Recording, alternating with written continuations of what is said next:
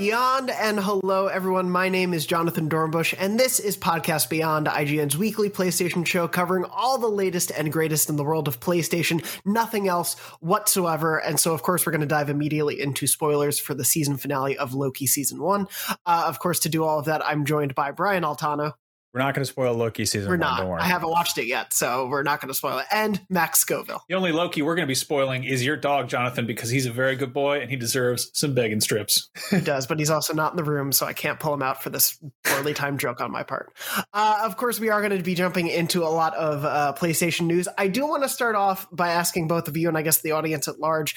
I just really want to, uh, of course, this week Lucy O'Brien isn't on the show, and she won't be next week as well. She's she's off on vacation uh, in her native land, and so uh, we won't have her on the show for the next couple weeks, but we'll have her back as soon as we can. I want to think of something that we can do that when she comes back, we have like we, we pretend like there is this ongoing joke or thread through the show um, that like not that. real. Like it's not a real ongoing thread, but we just pretend like it's a thing that has popped up these last couple weeks. And we refer back to it like how Black Widow and Hawkeye would always be like, remember that time in Budapest? But we don't actually show Budapest. Budapest. Budapest, excuse me. Yeah, someone has seen Marvel's Black Widow. Anyway, uh, please write into us with your thoughts. This is a PlayStation show, Jonathan. Yeah, of, I don't know what kind of what kind of pranks would we do. I don't know. Like I don't know. That's the thing. I just want to do it. I don't know what the prank should be. I just I Mhm. want to do something. Oh, So oh, I got it, I got it, I got it. Ooh, a bird flew into Brian's room and was knocking over toys. Ooh, Constantly, it's still there too, and I haven't I haven't found it. I like it. We'll do a we'll do bird watch with you, a literal bird watch with you when she comes back. Then Or you know what we could do? We could let's. oh, How about we do a section called the clap, where we all clap for something that Sony did that week. We go now. It's time for the clap, and we go. Good job, Sony. I like yeah, that. you had Yes. a great tweet the other day. That's And then good. we all we all do this. We just go one, two, three, clap. That's it. There we go. That's good. The play, the Okay. PlayStation clap. I love it. Yeah, Clap. and we'll just keep doing it. And Lucy will be like, "What's ha- what happened? I love when it. when Yeah. did this start?" When I worked at a, when I worked at a coffee shop, we told this one girl that um, there was a new policy. Like she she worked the mid shift, I worked opening shift, and she showed up. and We're like, "Hey, there's a new policy. It came down from corporate. We all have to say thanks a latte when someone orders a latte." And we had her going. She did it the whole day. Oh man, that's really good. Um, I was going to play a prank like that on uh, Alana one day in the office way back when, but I uh, thought of the joke in my head and thought it was so funny that I started laughing to myself before I could even say the joke. Uh, it was going to be about what we do on President's Day in the United States and how we all dress up like different presidents and have to only speak in quotes by them. Why don't Oh. we do That's how we that? celebrate the holiday. well, while while we're on the subject of not talking about PlayStation for the next 30 Yeah. seconds, we did try to convince Alana at one point in Las Vegas that Americans at the end of a big meal uh, clap. And so we all went out to like a big hearty lunch restaurant, and then at the end we were like, "Yeah, Well, that's Oh that God. started when like you guys were in the plane and it landed, and then somebody started clapping, right? Wasn't yeah, that it? yeah, yeah," yeah. which is weird. Which is weird. It's, I feel like clapping in movie theaters on an airplanes, like I, I sort of get it, but it's also it's always awkward because it's always sort of starts with like one person and everyone else is like, oh, some people are like, I guess I'll clap. But other people are like, why are they clapping? No one should be clapping right now. I- like I've been to movies where people clap at the end, and I've been on flights where people clap at the end. And, but in like the '90s, they used to show uh, movies on flights, but no one would ever clap at the end, which is weird. That's like a two, you know, passing of the ship. Well, that'd be weird as Is hell because everyone would be sleeping and everyone would just start clapping in the middle. It'd be like, what happened? It'd be like, I've I finished. Uh, now you see me part two. well, of course, as we sorry, go ahead, Brian. I was gonna say, is there any PlayStation news? Well, no, I was going to say, of course, as we all know, you also always clap at the end of every video game you finish when the director's That's- name shows up. yeah, uh, and that will be- the clap. That will be doubly true with uh, the upcoming director's cuts that we have coming out in the world of PlayStation, specifically the Death Stranding director's cut and the Ghost of Tsushima director's cut. Uh, but as we learned earlier this week, uh, even one of those directors, Hideo Kojima, is not a fan of the phrase. Uh, in some tweets that I believe someone had said they have now been deleted, but I'm going to double check and see if that's actually true. Uh, but anyway, in some tweets, uh, Kojima was talking about how a director's cut in a movie is an additional edit to a shortened version that was either released reluctantly because the director did not have the right to edit it or because the running time had to be shortened. Uh, he then followed up and said, uh, in the game, it is not what was cut, but what was additionally produced that was included. Uh, so, in my opinion, I don't like to call it a director's cut. Um, this is a little bit of a weird moment for uh, a like naming convention, and I kind of want to talk to both of you about it because obviously we we also, I think all three of us, you know, are are very into movie releases and, and, tracking the production of movies and all these things. And like the the term director's cut does really mean something very specific to that world. And so bringing it over into the game world, you would think, oh, it is the stuff that was left on the cutting room floor that they couldn't get into production.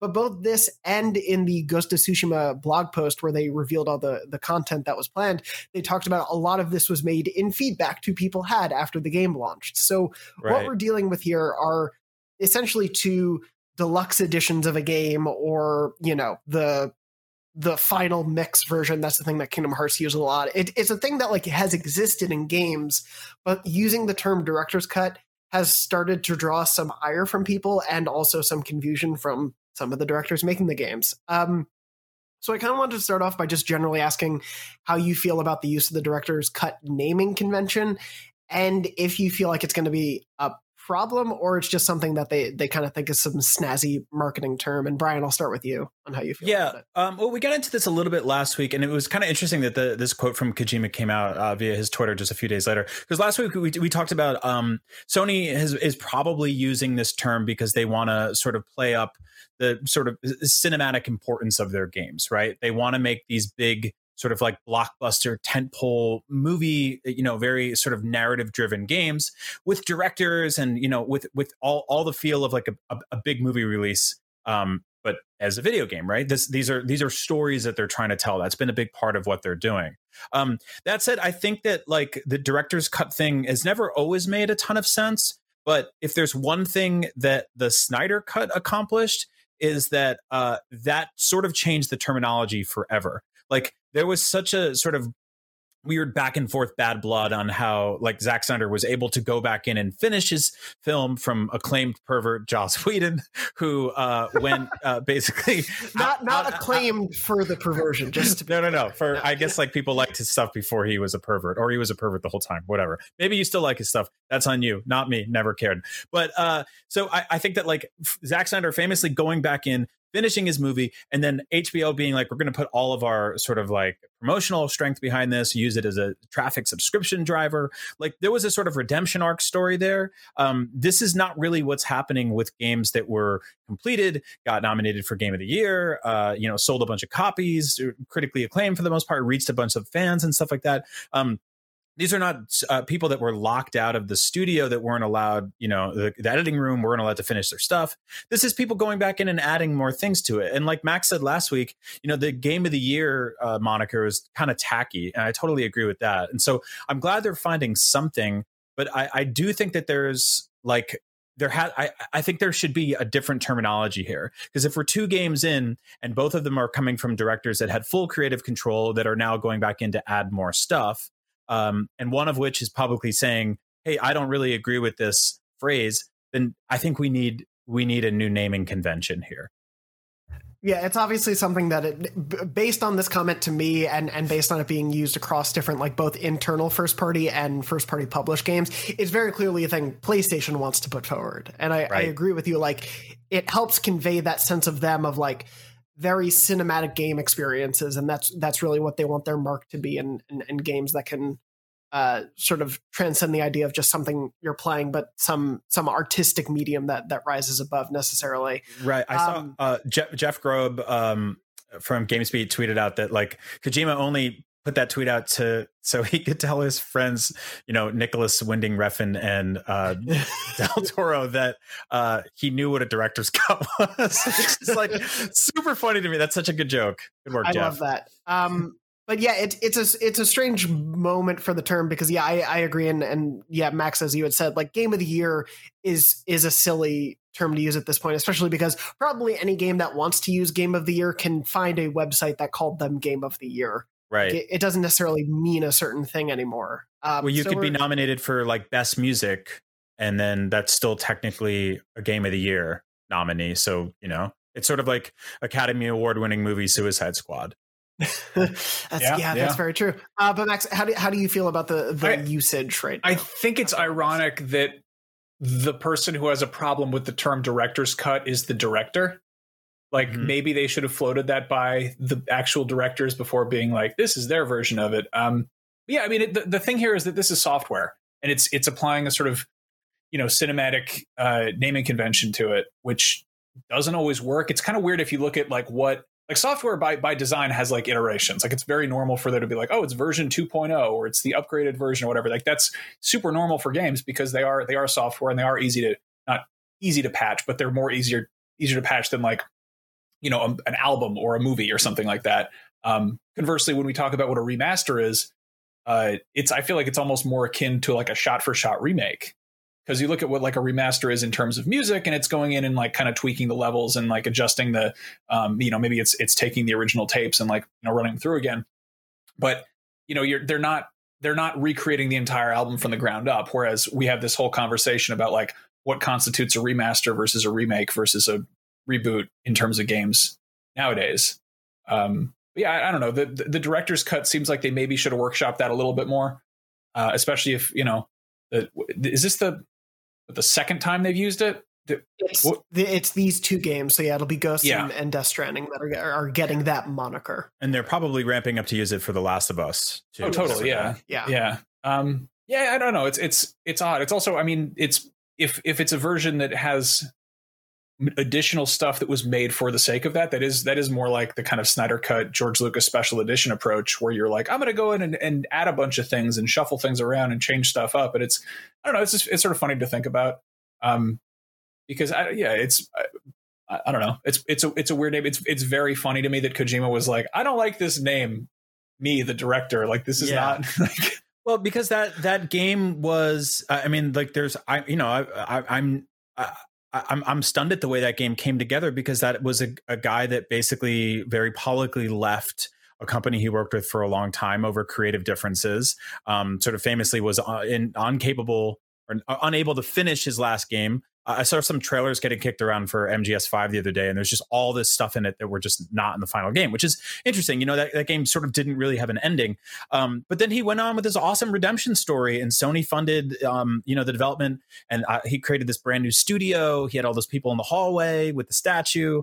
Like he had total creative control, and that's really cool. And I think on the movie side, a, a thing you see a lot is extended edition, right? Or like the extended cut, and that's usually when they add extra scenes. I'm actually surprised that they haven't used that phrasing for um, video games because like gamers love knowing that they're getting more of a game they love to know how long uh, of a game they're getting for the you know perceived value uh, how many hours are being tacked on the ghost of tsushima stuff that's adding an entire new island uh, is rumored to add somewhere between like 15 and 20 hours of new content and it's odd that that isn't just being called like dlc or an expansion or anything like that um, but it's all just being rolled into this director's cut thing. So Where- in the case of in the case of Ghost of Tsushima, I feel like that actually that naming works on two levels because they had the Mhm. whole Kurosawa mode, and then it's also a game about cutting stuff. So it's almost it's almost like a wink and a nod and a play on words, but yeah, I don't know. I can't wait for the Fruit Ninja director's cut then.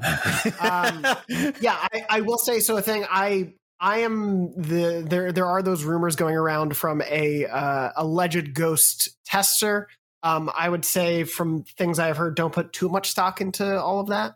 Um, but nonetheless, I do think we're going to get a pretty sizable chunk of, of new content here. Um, Oh, was that a rumor? The 15 hours of extra content? the, there's there's been uh, a, a Reddit leaker who was a tester on the game who uh, has all this Ah. info about it, but it's I, I wouldn't put too much stock in it at the moment. Um, Well, my uncle works at Nintendo, and he said fair that enough. he, you shouldn't play this game because it doesn't have Waluigi in it. You know, it's Uh, it's also it's I want to say it's it's weird that Sony's applying this term across the board. Like it's kind of it, we all know what it is in terms of movies, but at the same time, movies frequently use varied terms for that. Like we have obviously the you know the Snyder Cut or the you know Mad Max Black and Chrome edition or whatever. Even looking at like like the Alien box set is like Alien director's cut, Aliens director's cut, Alien Three work print slash assembly cut, Alien Mhm. Resurrection with additional footage. Like it's not even like across the board. Um, like Blade Runner infamously put out a director's cut in the '90s that was based on what like Ridley Scott's notes were, but they didn't Right. really actually go in and mess with too much. And so when Ridley Scott actually got his hands on it, he made the final cut, which I think a lot of people are like, "Oh, director's cut, that seems definitive." And then you know they go on and watch the final cut. It's I don't know. It's it's such a it's it's I guess I guess what's reassuring is that it's a it's a messy topic regardless of the medium. Right. Yeah, I, I was actually going to bring up the Blade Runner thing. You're right because there's still to this day when people go, "Oh, Blade Runner, I've never seen it," which you know, please fix that. Uh, people are always like, "Which versions should I watch?" And there there was a debate for a while about which version you should watch. Like, and I think I, video games don't really have that, right? Because like if you have the choice between the director's cut of Death Stranding and and you know the launch edition or whatever, like you're going to tell people to get the one that has more content because I don't think it's necessarily messing with the pacing. Whereas, mm-hmm. like, I've heard people debate um, which version of Majora's Mask or Shadow of the Colossus should I play because these make sort of aesthetic changes in their remastered form um, that uh, is is sort of much of the chagrin of some you know diehards and purists. Yeah, the, the, these two in particular, as as you were saying with Death Stranding and, and, Ghost as well, where it's like, hey, we all know how fun and engaging it is to just explore that world and go around it, and here's going to be a version that lets you do that in a brand new environment as well. Like in addition, it, it's kind of like there's no reason you would say no, only stick with the base game at that point. Why do why, like unless the new island is awful, which I'm not expecting based on everything they've put out, like you would always tell people to go for the next one. And also, Max, to your point of like the term already being kind of a mess as, as you were both saying with the Snyder cut. It's like, well, yeah, he went like he had a lot of footage, sure, but then also went and shot, you know, tens of millions of dollars more to right. add to it as well. So it's yeah, like the director's cut, the the blank person's cut uh, is kind of always in a strange place. It, it, it's just in a weird position right now with I think PlayStation wanting this to clearly be a thing, and one of the first directors that they have on board being like, I don't get the naming here. It's it's just a weird moment for it. Um, but as, as you said, I imagine we'll continue to see this unless these versions do terribly in sales, which I'm not expecting to. We'll probably get more director's cuts. As you were saying, excuse me, The Last of Us Part 2 feels like the next obvious candidate. Um, I don't know where else they would go from there, like in the immediate back catalog, because I, I feel like all focus is on the next God of War and Horizon Forbidden West. So I don't feel like they're going to put new content into those games at this point. But, right. Um, right. Yeah, I mean, well, never say never, right? I wasn't expecting this much new stuff being added to Ghost of Tsushima. I figured they yeah. would do sort of like a a standalone, you know, and sort of what Naughty Dog does, which is make like an eight hour kind of spin off game, um, or DLC, or just save it all for a sequel. Yeah, I mean, they they had something similar with that with uh, First Light for Infamous right. um, at the beginning of the PS4 generation. So it's cool to see them continuing to support things as long as it means more PlayStation releases. Like that's great with me. A chance to revisit these Same. games I love, so I'll certainly take it. Um, though, in terms of how those affect the the rest of the lineup, I'm going to switch just a little bit in the run of show. Uh, we know Ghost of Tsushima and the Death Stranding director's cut are coming later this year, uh, August and September a, a PS5 exclusive, console exclusive we were expecting this year, uh, Ghostwire Tokyo, has been delayed into early 2022 uh, in order to protect the health of those working on the game. Uh, a statement from the uh, Tango and uh, Ghostwire Twitter account said, We've made the decision to delay the launch of Ghostwire Tokyo to early 2022. We want to get the game in your hands as soon as possible so you can experience the unforgettable version of a haunted Tokyo that we've been hard at work building. At the same time, we're also focused on protecting the health of everyone at Tango. Our new release window will give us time to bring the world of Ghostwire to life as we've always envisioned it. Thank you for being patient as we work to bring you an experience unlike anything else we've ever made. We can't wait to show you more in the coming months. Um, mm. This, I, I want to ask both of you, but at least for me, this doesn't totally surprise me because we've seen so little of this game. Like since right. the the launch trailers last year, the reveal trailers, excuse me, we've really gotten nothing about this game. So it doesn't shock me that they needed more of the time. That said, I'm also glad that this comment, in a continuing trend that we've seen, does address the well being of the developers. Obviously, this is a, an official corporate statement. Like, it, you can only take so much of face value. But the fact that these statements have, like, there's been a recent trend of them continuing to mention the health of the developers. We saw this with God of War's delays too. At least I appreciate that that's in there because it does hold them a little bit more accountable. Because then if we get stories of, oh, but actually we're working them to the bone even worse because of the delay, like that begins to create a very troubling narrative for these studios. So I, I like that it puts a little bit of accountability there. But in terms of its delay, uh, Brian, I'll start with you. Does does this come as much of a shock to you? Um, no, not exactly. I do wonder sort of what the exclusivity window on this remains. Um, I remember reading the fine print in the state of play the other day about Deathloop basically said you know, coming to Xbox a year later. So I, I, don't know if this also delays whatever sort of window that happens there. But um, yeah, I'm fine for the studio taking its time. I never really feel like I'm, you know, uh, short on new games to play. Uh, to what you were mentioning earlier about sort of the crunch culture um, evolving and changing, uh, I, I, think that's one of the best things that can happen. I know every time we bring this up, people are like, "Well, my job's hard too," and like you know, with that we should fix that as well. But if you if you flash back to sort of Ryse, Son of Rome, right, one of the uh, launch titles for the last Xbox, the studio at the time sort of famously tweeted out, "Hey, we've ordered like 600 pizzas to keep everybody full while they're home working late." And a bunch of people at the time, they thought like that was a cute thing to say. And a bunch of people were like, that's not good. You shouldn't be doing that. I was reading uh, a piece about retro the other day. Um, and everyone loves them, right? Like when you think about Metroid Prime and Donkey Kong and stuff like that, people are like, wow, what a great studio. They're under Nintendo. You don't really hear about crunch from them a lot. Um, development diaries through them showed that they were crunching like crazy through Metroid Prime. And it's one of the most beloved games. Like this was such a part of uh, a video game development culture for so long, and to see that slowly change um, by uh, sort of through the pandemic and through uh, other public means, you know, people like uh, Jason Schreier writing books about it and stuff like that. I think all of that is bringing awareness to a problem that is happening in video games. It's also happening elsewhere. It happens in movies, but uh, with you know sort of the, the way unions work, uh, the the way you know people are under contract, they have to work per hour, they have to get specific breaks and times and stuff like that. Um, the culture seems a little bit different there, although a lot of people sort of have been head down in the editing room working on things for years, and you don't really hear about it, but. Hopefully, this is something that changes. None of these things sort of have to come out you know this day and, and, this second that we we need to demand that people don't see their families and friends and their you know children and they're, they're lacking their you know ignoring their personal health and hygiene just to you know animate doors in a fake Tokyo. So take your time, do your thing. We'll be here when you're ready. Yeah, yeah the, Max, other, the other thing is like we, we, you know we talk a lot about sort of like cr- crunch culture being a, a like an old problem it's just now being addressed, which it, it is in a certain degree. But I imagine it's in a, to a certain sense, it's, it's actually been getting worse gradually in the same way that like, you know, we video games have stayed the price of 60 bucks, but they've like what quadrupled in resolution. And that's just, right. that's just visually like there's, there's so many new components and so many moving parts and there, are, you know, these infinitely complex, like massive, massive, uh, pieces of software. And it, it, it's, I imagine that there's this there's old habits that some studios have of being like we should be able to turn a game around in 3 years, which was probably true 10 years ago, but now if you're moving if you're you know dealing with that many more moving parts and you're developing for instead of I don't know, putting a game on disk for for two systems, putting it on what, five different variations of two systems digitally and on disk and then maybe having to patch stuff and then deal with whatever online components. I mean, you read about like you know Atari development and they would have like like one or two dudes would make one game in four months. Right. And it would come out for one system. And like obviously that you know the, the game would look like um it would be like four blocks bumping into each other. But like you know things things scale. Like now you look at something like you know assassin's creed odyssey or, or um the valhalla. the valhalla that one.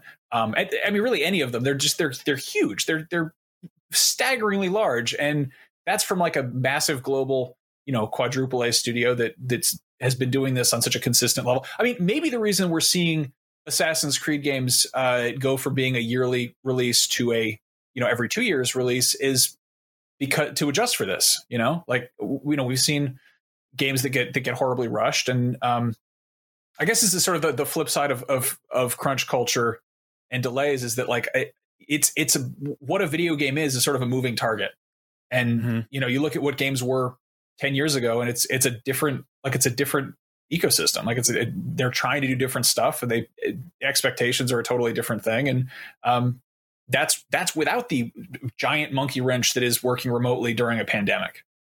Yeah well, and, and even just to use the example that you were going with there with Assassin's Creed, their uh, production pipeline is changing even more because of that uh, recently confirmed Infinity project that I believe Schreier had broken the news about, and then uh, Ubisoft had acknowledged of essentially a like a platform based future for Assassin's Creed going forward, and it, even something that to me I think of as a long standing single player robust like action adventure campaign w- with open world obviously but as one of those things is suddenly becoming more more and more of a live service and the and the past few games have been leaning that way but the the pure nature of like live service games also just completely throws that all for a wrench there was um i don't know if you guys saw but uh apex legends was hacked over the july 4th weekend and uh with this uh campaign to fix Titanfall. It, it, was this whole big thing, but one of the devs tweeted about like, "Hey, because that hack was happening, I was playing with like my newborn nephew and had to hand him back to his parents so I could go work on fixing this patch over a holiday weekend." Like mm-hmm. that has completely changed. Like all of that just so completely changes the way game development happens beyond the the mystery that it already was for so many of us. Um, right, and the other side of that conversation was sort of consumers being like, "I paid money to access content here, and I have my first sort of few days off in a while, yep. and I wanted to." And so there was an expectation on both sides, and I don't I don't think that like. The, the toxicity doesn't solve anything. Obviously, anyone sending death threats and everybody can in a space. Um, but the sorry but the uh, I, I think that like that there is definitely like the consumer is also saying like hey i you know i paid to access some of this stuff how do i access it and it, it just sucks for everybody all around but like max said these are these are massively scaled new projects that are only growing bigger and bigger. They are dealing with so many more things. Uh, like the four guys making the four block bumping game on atari didn't have to like figure out how does this play through you know the amazon luna cloud service or anything like that. Like you know how does how, what about people trying to remote play this um, from their downstairs living rooms? There's there's a lot more things you know that, that take into account now. Um, and with all of that sort of convenience uh, of of uh, of us being consumers to be able to access our games in different ways play them on different platforms you know uh, you, play them through the cloud or remotely or whatever it is um, become becomes more work and more testing and and and, and more things involved and so I don't really know what the solution is there, right? Because there's always going to be something. Uh, we were just covering a story today about uh, Activision asked like this this hacker was basically just like I have the most nefarious Call of Duty Warzone hack ever made and it's undetectable and unstoppable and he put up videos and they were like please please don't do that like please don't do that and he was like all right I won't but like that's that's again a sort of they've banned half a million hackers in that game already so it's like, you know, while one evil was killed, another will rise. like it's always it's always going to come from somewhere. So yeah, I yeah. don't know what the solution is. Games are are big and crazy now, and um, there's going to have to be a little bit of patience across the board from everybody involved. It is a miracle that any game ever gets made whatsoever and works because of all the incredible moving parts in it. And so, yeah, please, uh, you know, with here with Ghostwire, with any of the games that get delayed, please uh, let the developers be, let them work at the pace they need to to live healthy, normal lives as well. There are I uh, I would go out on a limb and say you probably have plenty of games that have come out that someone has told you is amazing that you probably haven't played. I myself have about 700 of those, so I can assume everyone out there has at least a couple. Uh, moving on from there, just briefly want to mention a couple other pieces of news. Uh, we're going to be getting a bunch of Persona announcements for the anniversary of the franchise. I personally can't wait.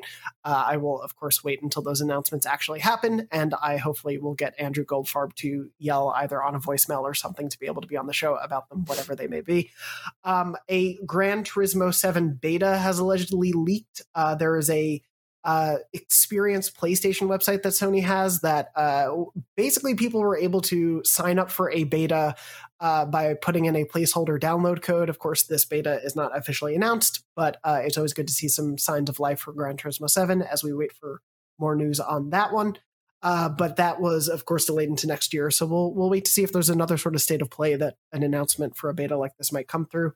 Uh, mm-hmm. we also got news that uh, Final Fantasy XIV, which of course is playable on PS4 and PS5, is so popular that Square had to stop selling it digitally for a little bit, which I really enjoyed as just an amusing aside because I just don't think that ever really happens with digital sales. Can, uh, can you please explain that to me? So, did, were were they worried about server stress? So I think it was partially server stress because at least like so. The way it works is you can obviously choose which server you're on and which server you're choosing to play Final Fantasy on, and uh, that will allow you to be with certain players. So like I was playing with a few people from my streaming community and so we waited a little bit to all get on the same server. Uh, and it took like uh, my, my girlfriend was playing a lot as well to get on the same server. She waited, I think, like two or three hours. And this was months ago. This was when it first came to PS5, but she was waiting and just refreshing every like 10 minutes for like two to three hours to get on that server because space is just limited to a certain extent. And so I think to avoid server stress, to avoid too much happening, because they have just seen such an influx of players over the last few months, I think they just needed to pause sales for a little bit to be able to, you know, catch Right. up with everything. It's a good Um, problem to have, right? Yeah, I mean, def- definitely better than the reverse. Um, Yeah, I mean, they, like we've read uh, the opposite story where like online games have to populate their servers with bots just to get enough people to make matchmaking possible for like a, a simple, you know, player count. Um, so this is, I mean, it's also Square Enix is like sort of famously overshot when it comes to sales expectations with games. You know, like they're always like, we have to hit, we hit six million instead of seven million, and we underperformed. And you're like, what? That's a lot of millions, though. Um, so this is cool. Like, I hopefully they can they can figure out how to get more people there. Like, it's kind of awesome. Yeah, it um apparently it was over the weekend, I believe, that the wait list essentially had uh you know been stalled and you couldn't get through it. Uh when we had checked it this this week, uh Matt Kim on our news team had checked it. It seemed to have resumed normal function, so it seems people are able to get in, but uh it it has very popular specific servers as well. So depending on where people were trying to get into, that could have likely Mhm. affected it as well. Uh, and then last on the on the news doc, I just wanted to mention, of course, uh, Maneater is getting DLC. Yeah, I don't think I put this on here, but I also am very excited. I put that on there Okay, because I know you. you. You and I both we both platinum that game recently. Um, Yeah. That, yeah, that man, that game is awesome. Uh, I, I've talked about this before. Max, Max, and I did a let's play for it. That's super fun that you can dig up. Um, it's a just open world shark game narrated by Chris Parnell of SNL fame.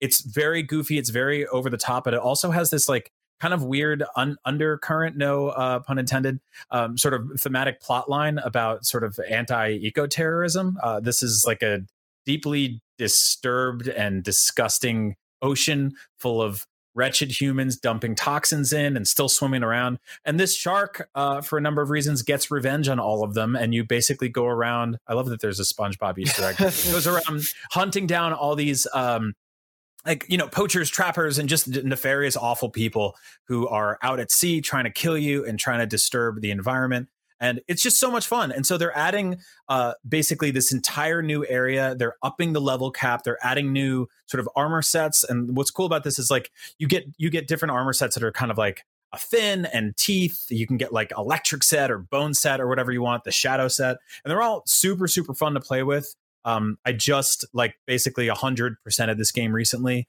Uh, it's it's on Game Pass if if you're looking for something to play there. I believe it was on PlayStation Plus at some point. it if I'm not was, crazy. yeah, It I was, right. End of last Yeah. year. Yeah, um, and it it also got recently got uh, next gen uh, patches and stuff like that. So it looks and plays very well. It's beautiful. Um, super super fun game. Very idiotic. It's not the deepest thing in the world. Again, no pun intended. But uh, I won't say the gameplay is shallow. But Oh, no, no, please play, please play Maneater, and if not, uh, just wait for the DLC because it's, it's gonna be really fun. I really, I really appreciate that this is a game where you play as a shark, not Mhm. like a guy who's a shark theme or something. Like I feel like so much of the time Right. they're like, it's a game where you play as an animal who has humanoid characteristics. I mean, this obviously the shark can jump and kick and stuff, but like the fact that they pretty much designed an entire control scheme for like a shark body is such a it's such a novelty to me because Mhm. you know the the sort of I don't know how many games do you play as as a as a person with arms and legs who runs around and jumps and stuff. It's like pretty you know it's it's kind of kind of played out. I do that every day. I'd like to be a shark for a change. yeah, Mhm. and and it's a lot of fun, as Brian was saying. I also like it uh, for like its length. It is a you know twenty hour RPG, which is wonderful, and so you're you're constantly getting that hit of aggression or uh, progression. Not well, also aggression because you're a shark, uh, but the the progression of it is just kind of constant. Uh, you're getting to either do, do silly stuff like flopping on a beach and attacking humans or, or explore underwater. There's a lot of collectibles and stuff. And yeah, the DLC Truth Quest will launch on August 31st. And this plays into the whole fact that, like, the game that you're playing is also a reality TV show called Man Eater. That is sort of the the overarching thing related to Chris Parnell's uh, lines and everything. And so I think the world has been shown this the true nature of this this port and everything going on. And so the uh, the conspiracy theories only get crazier from there. It's it's got that wonderful GTA thing where you sort of like ra- rack up the kills, and all of a sudden, you know, more and more crazy things start coming in. And I believe the DLC is bringing in like helicopters and stuff like that. Um, the base game uh, had these sort of like the end game had like these sonar boats that could uh, uh, uh, like send electrical waves waves out underwater. It's just so much fun. This game is also um, responsible. Well, I'm responsible for because I'm stupid. But one of the dumbest things I've ever asked in a tr- uh, like sort of trade show interview was Max and I were interviewing the developers, and I was like, "There's all these buildings ev- everywhere. Can can the shark go in them?" And they were like, "No, he's a shark."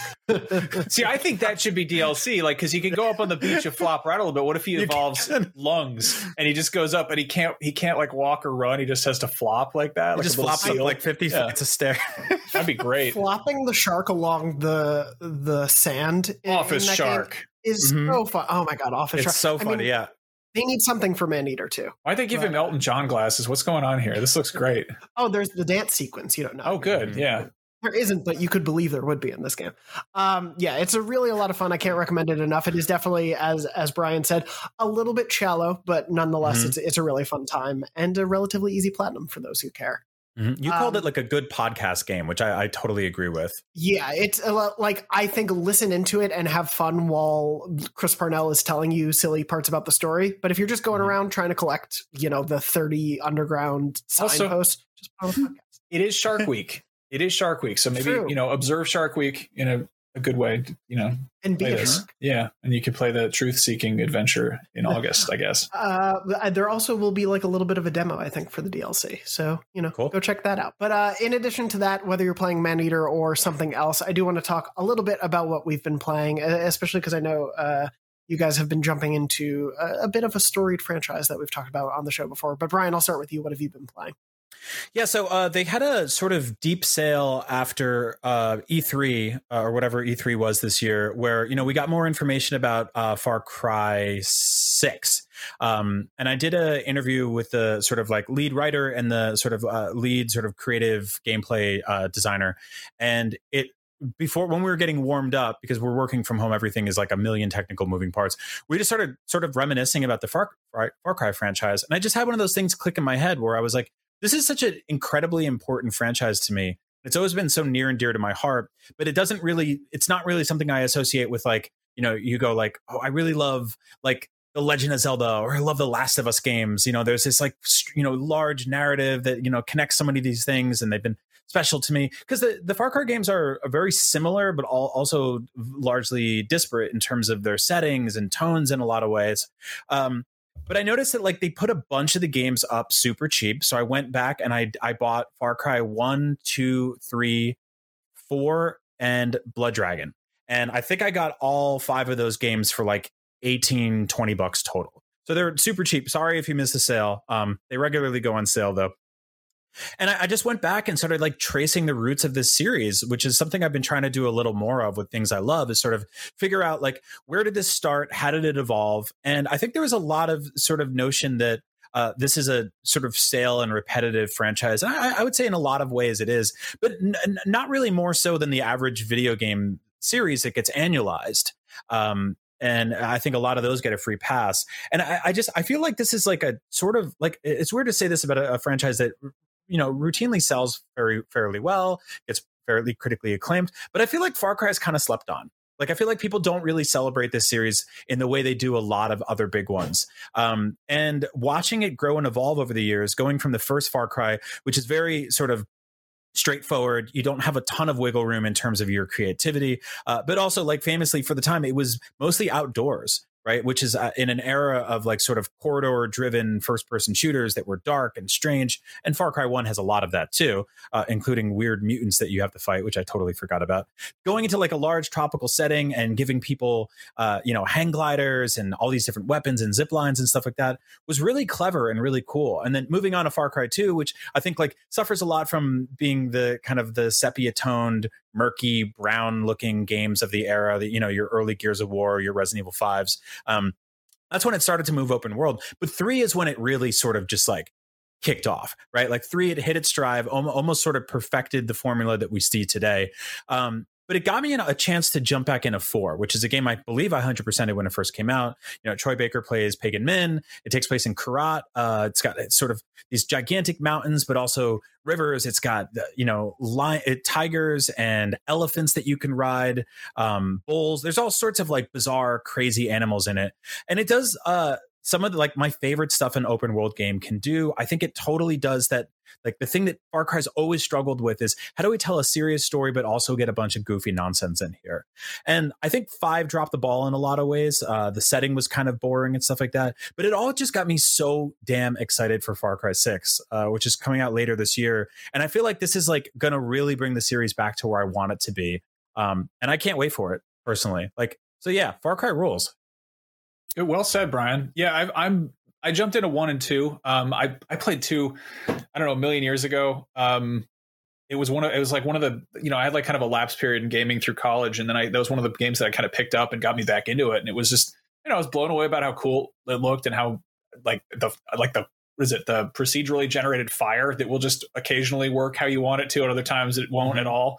Um, but yeah, Far Cry Three is one of my favorite games ever, and it's it, you know you know you said it well like it that game is or that series i think gets written off a lot as you know just being another annualized ubisoft thing but like the problem with three is how much it completely like threw that formula in the air and how many systems it introduced that have since been kind of like done to death by other Ubisoft games, but the whole idea right. of like, oh, go to this area, climb the watchtower, unlock the thing around here, sneak into the outpost. You can go loud or you can go quiet, and then you know, I mean, it.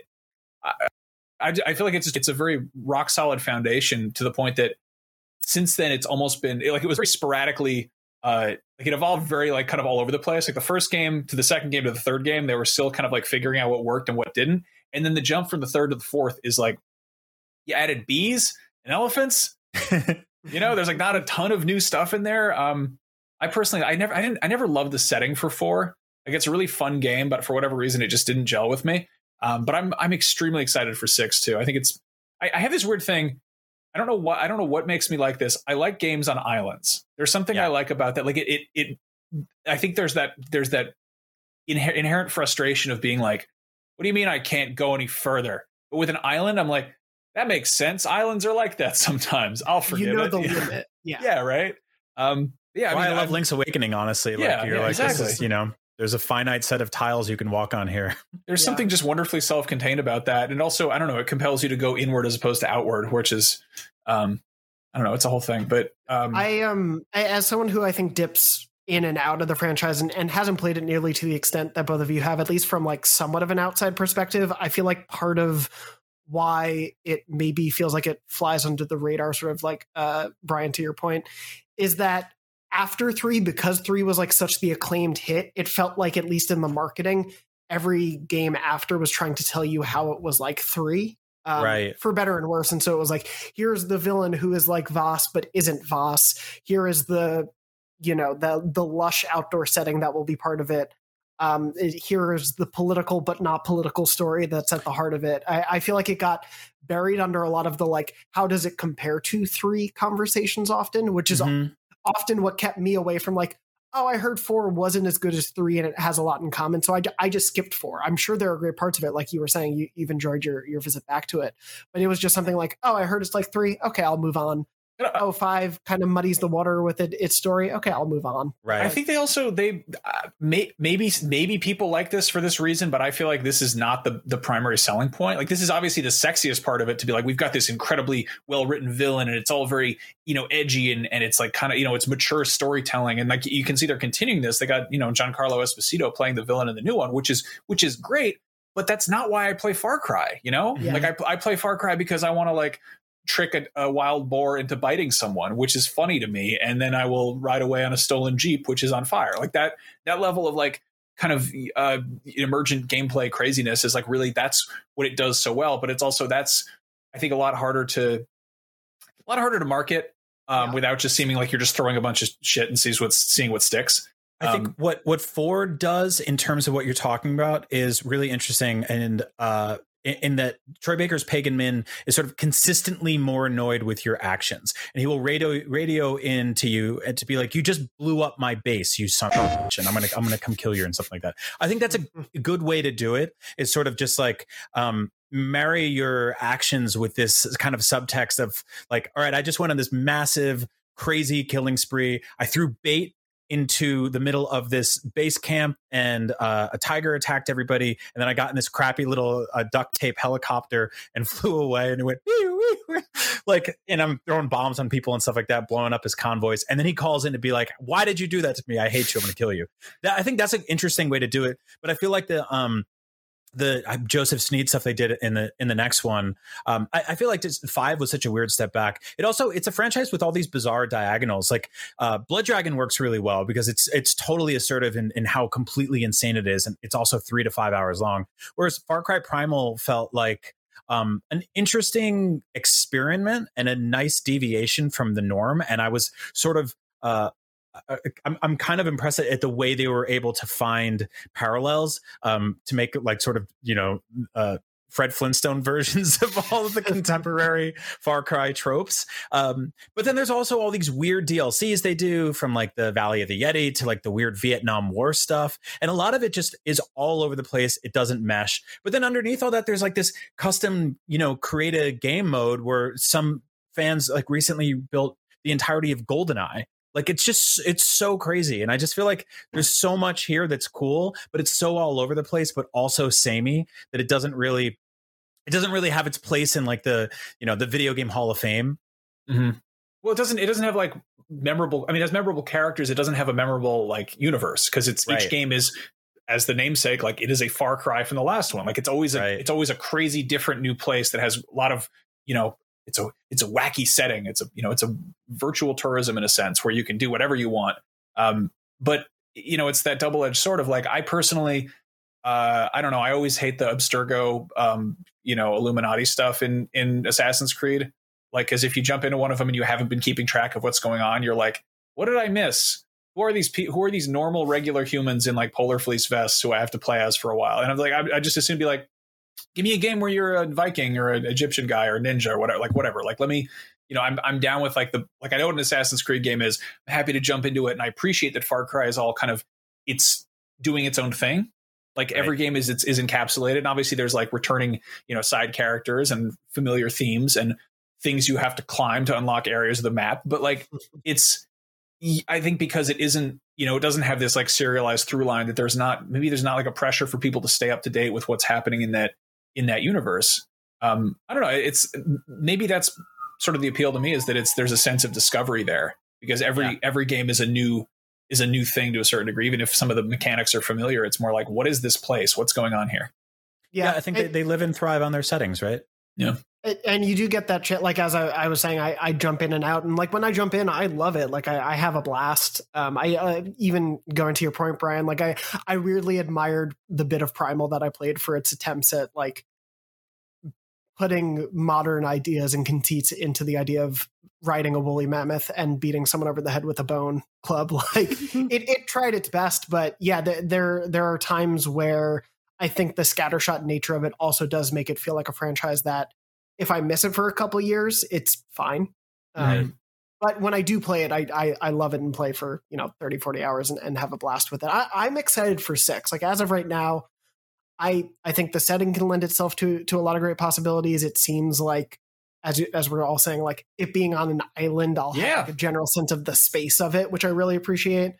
Giancarlo being in the game is definitely not a, a bad side to it. Uh, Chorizo the dog looks adorable, but yeah, mm-hmm. it, it's one of those things where the DLC that's going to bring back all the villains, like I, I don't really care about, like that's right. season pass. Yeah, that's that's like familiar acid trip stuff, which is like again, it's sort of okay. That's not what I signed up for. Yeah, mm-hmm. but like I, I get it to a certain extent because the, the villains are the things people know about this franchise, and that also allows them to plan ahead for what the season pass is. Like people may love parts of Far Cry 6 and maybe they'll pivot and do some DLC around it, but they can't account for that. They do know people yeah. love Vaas and and Pagan Min and, and Joseph Seed at least like as as like touch points for those games. People know what they relate to, and so it's it, easy to. Blood, Blood Dragon is like a singular thing, and I was totally expecting that to become annualized or repeated in in the way that so many you know Ubisoft things are. But to have like a short standalone Far Cry game built in the same engine, we've gotten you know we've got like the Valley of the Yetis, we've gotten the the weird sort of Far Cry Five spin off stuff, and now the thing with New the Dawn, villains. yeah. But but it's never. Oh yeah, New Dawn was kind of that that. But that was, I mean, that was trying out a whole like It was like a, almost a literal repaint of. it Far was Cry yeah 5, it was right? it was a weird call and like the thing that made i don't know the i love blood dragon so much because it didn't take itself seriously and it didn't overstay its welcome. Like it was such a bizarre little you know experiment. And i was almost like what does this look like if you try it? What are there different flavored versions of this? Like what if you do you know you do like a uh mid, i don't know a medieval version? Like because that one did the sort of neo neo futuristic vaporwave Cry sounds amazing. right like that would be that'd be wacky Like- and i mean we got we got caveman yeah right Primal was a five hour thing, kind of like Blood Dragon. Yeah. it would be more right. fondly remembered. and it's it's IP. bittersweet because like I liked I liked Primal to a certain degree. I thought it was it did some really interesting stuff, but it also I I don't think I finished it because I just I didn't I didn't care. There was just like cavemen yelling at me and, and with subtitled caveman language, and I was like, okay, that's cool. I got a bow and arrow. This is fine. And Mhm. it was, you know, I, I guess at that point there was definitely sort of like franchise fatigue because like three was amazing, blew me away. Blood Dragon, more of the same, but completely kind of reimagined and, and shaken up enough that it was it was interesting. And also it was short. It's like five hours long. And then right. four came along and it was so much of the same with like little tweaks. It was like, you know, very familiar. And then by the time Primal rolled out, I was like, I'm I'm good, you know. Yeah. Um, one thing I about about five is like I feel like it didn't really gel with any of us, and it's like it's definitely well made. I think a lot of that comes from the fact that we live in America, and like the marketing was very much hinging on sort of like eh, some American politics that maybe don't really don't really gel with everybody. But it's also like if you live in I don't know if you live in France, like that's probably like a crazy exotic location to go to. But if I mean if you I mean if you live in if you live in Nepal, like playing Far Cry Four is probably like the same thing where you're like okay, like sh- I guess like I'll go f- climb a fake mountain that it looks like ones we have here. Um, yeah, well, like yeah.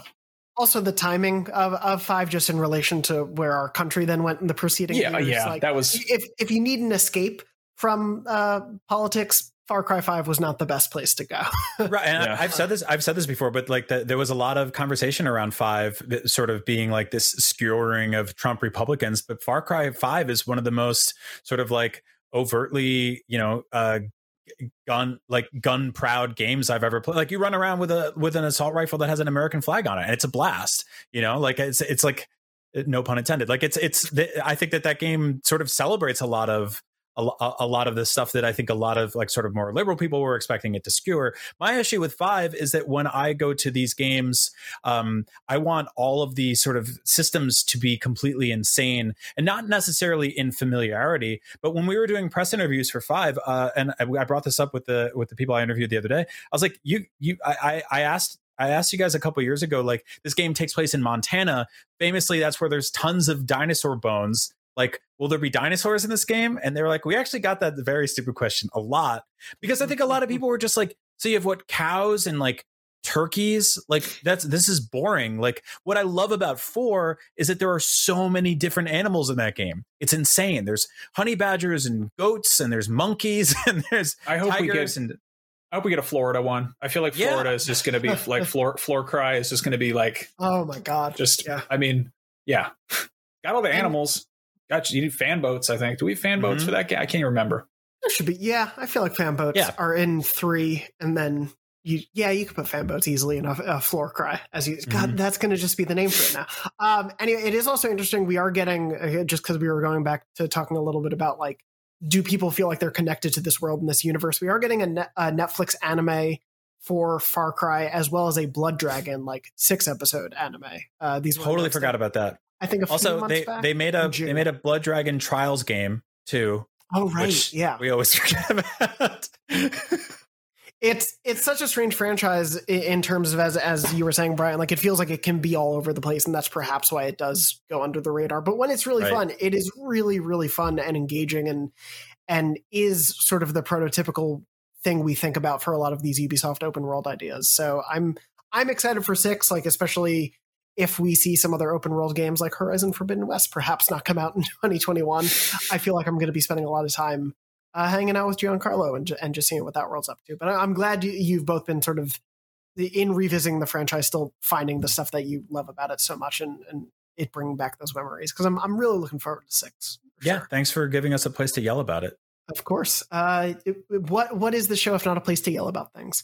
Uh, and any other games briefly that either of you have been playing that you want to touch on? I jump back into Hitman, and I love that nice. game so much. I love it. Um, there was there was one mission that I just I hadn't done. Like I basically I played through three, fell in love, bought the other two games, went through, played all of them, and I think it's the last, maybe the last mission in two or one. I don't know. It's but it's a resort. It's on an island. There you go. and it's go. it's it's interesting because for whatever reason, it, the way it starts you out, it's like kind of, um, I like I I had a really hard time with it, and I think it like starts you off with like less access to weapons or crap or something, and I I was like bashing my head against one particular route, and I just eventually did, didn't I didn't rage quit. I was just like man, and then like walked away, didn't touch it for a while, and I just I jumped back into it, and I was like. I don't think I don't. There's a whole part of this I didn't check out. I went like creeping around in some bushes and then just messed up this server farm and then poisoned a bunch of people with like vomit gas and just I had a I God I love that game and I just I'm so excited for whatever they do with James Bond. I really hope it's like just even slightly on par with Hitman because this this series is just oh god it's so good.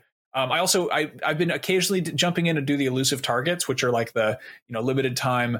You only get one shot. It's now or never. Mom spaghetti on your sweater, or whatever. Kind of just you got it. You got to do it. Like get the, get this one person you screw up, it's gone forever. And the most recent one was a pair of twins, but you could only kill one of them. And if you hurt the other one, you were in big trouble. And I was like, oh boy, I got to find this needle in a haystack. I got to track these guys down. They're creeping around this, you know, pastoral Italian beach town. I'm gonna, I'm gonna track it. And I like go around the first corner, and they're just like standing there taking a sightseeing tour or something. And I was like, oh well, that was easy. And then I like like a weird pervert just like crept around by their by their bottoms and was like looking at their wrist because one of them has a gold wristwatch and the other doesn't. I was like, I gotta find the guy with the watch. And I'm like, they didn't they didn't care. Like they were completely unfazed. And I was so used to like, I don't know, killing high profile targets who were just like, if you go anywhere near them, they're like 18 guards are like, get them. But these guys were just walking around and I'm just like, I basically just walked up right next to them and then just like shot one of the guards and tried to shoot him, missed. The other guard starts shooting at me. I just shoot the guy in the head and just take off running and then get in like one of those little Mr. Bean cars and then drive off. And it was like, I, you did the mission in like three and a half minutes. You get no stars. You're an idiot. And I was like, well, I can't do that again. Key, one of the funniest video game franchises. I don't think I really realized that until the it's new one so funny. out. But yeah. it is so like I think you can play this game perfectly and meticulously and just be a hitman, right? But also there's like there and even before you get in like the clown costumes and dressing like a, a complete buffoon, like there is so much stuff that you can do in this game like, like that that just makes it just makes me laugh so hard. Every now and then I get so incredibly excited. You just mentioned it that the, this team is working on a James Bond game. Like that is so awesome. I keep forgetting that's happening between that and like Bethesda making an Indiana Jones game, it's it's kind of like okay, mm-hmm. th- that, that's two big projects to be really excited about. Yeah. I mean, it's kind of you go ahead, Max. I was going to say like I I hope that they keep the sort of sleek and very stylish design of the newer Bond movies, but have some of the sensibilities of like the the older Roger Moore ones.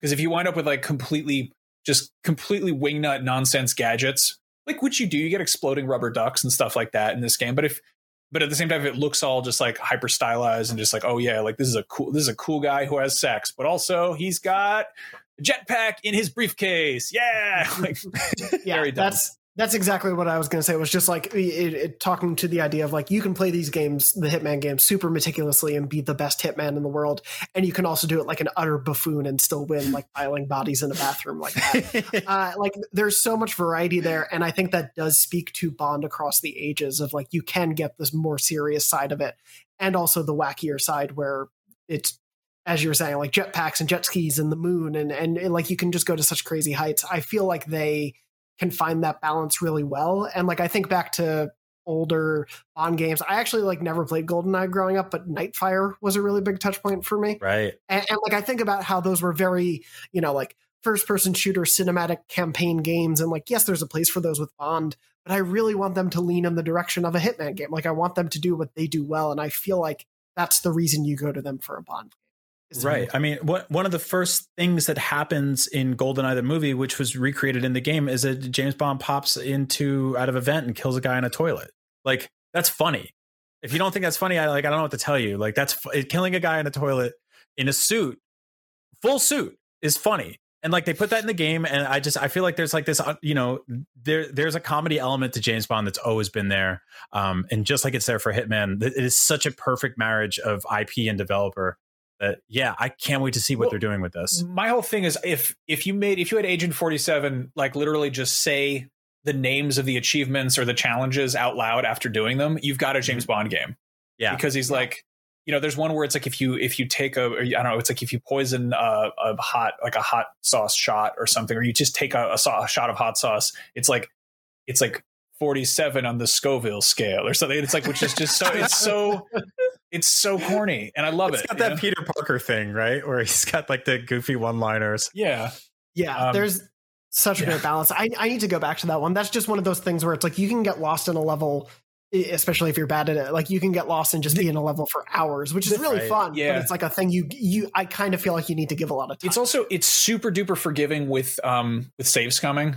I mean, Yeah. which is totally cheap as hell. But basically, if you save before you try something completely stupid, and you actually pull it off, you'll get the achievement or whatever. You get the challenges, and then if you reload it, I think it basically like you can basically I think you can kill a dude like four times over and on the same save, sort of. I, it's I don't know. It's a whole weird thing, but like it's the thing that really worked for me is basically leaning into my failures and Yeah. being like not trying to play it super super well and stealthy, but was kind of like, okay, I'm going to go in here like kind of a klutz. I'm going to be more of like a Mr. Bean than a Mr. Bond. You know, let's let's do this properly.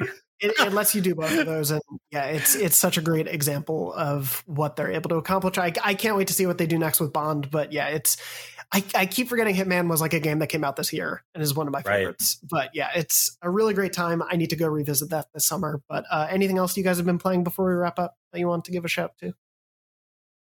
nothing off the top of my head I'm Wolf, Wolfenstein. Well, our audience won't care but i'm ready to give skyward sword another chance this weekend I am too. I keep forgetting that's this weekend. I definitely am excited to do that as well. Uh, I have just been continuing. I've I've not been great at sticking to anything, so I've just been playing some embargoed stuff I can't talk about. Nothing huge, but just some fun stuff we can talk about in later weeks, and then just continuing my Fortnite and personaing. Just really Yeah. not been able to like stick into anything too much deeper than that. Mm-hmm. But uh, we'll we'll have plenty to talk about as more games release as we get into the fall. Uh, August, as we mentioned, we'll have Ghost of Tsushima and uh, Kena Bridge of Spirits. So it's actually going to be a bit of a busy month for PlayStation before the fall rush hits. Uh, but that's going to pretty much wrap us up for this week's episode of Podcast Beyond. Uh, Brian and Max, anything you want to plug this week? Uh, Uh, God, it's been busy. Um, I helped Relic and Sega announce Company Heroes 3 yesterday. We did a whole presentation for that. That was fun. I interviewed Suda 51 yesterday. That's gonna go up soon. And then there was, and then I did a, I did a big piece on uh Metroid that we're publishing, I believe tomorrow. So keep an eye out for that. Um, it's tomorrow too. Yeah. I've been doing the weekly uh, Cannon Fodder series, which um, uh, Jesse Gill writes and produced, and I, then he has me go in and I add a bunch of dumb jokes, and we have a ton of fun with that show. And it's just uh, like we've been doing it for every episode of Loki. We did one for Black Widow. I don't know what happens next, but we'll be doing one for that as well. Um, and if you've been, I don't know if you've been keeping track of these shows and just want the sort of um, the sort of dorky color commentary and all the weird background details, that is the show to go watch. Yeah, I've I've been really enjoying them, especially as like a, a very tightly produced, like here's the recap if you need it, and here is the the Easter egg and supplementary stuff you guys have been doing. Yeah, and if you if you don't watch those shows and you want to pretend that you do, that's also a great loophole because we spoil Yes. everything and then we do it real fast and then Yeah. you can act smart with your friends even without spending thirty dollars on Disney Premiere Plus Platinum Sapphire Access or whatever it's called. That's the full name. Yeah, no, you got it in one. Uh, yeah, I, I really love them, especially as I have definitely checked into some other uh, Easter egg videos that are like an hour long, and I'm like, why am I here for an hour? I just want to know who that background thing was, and you, and you guys get to it very well. It's very funny. Uh, they're really great, so definitely go check those out.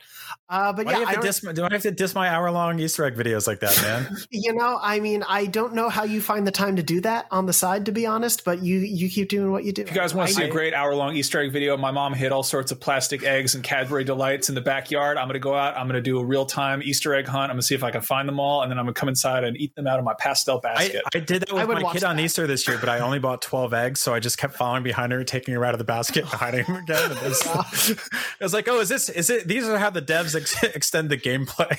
That's it. It's like a yeah, you're reusing Roguelike assets. Easter egg mode. A, a, producer would love you because you were being very cost conscious. That is, yeah. It was like, it was yeah. like a like a really grindy mobile game.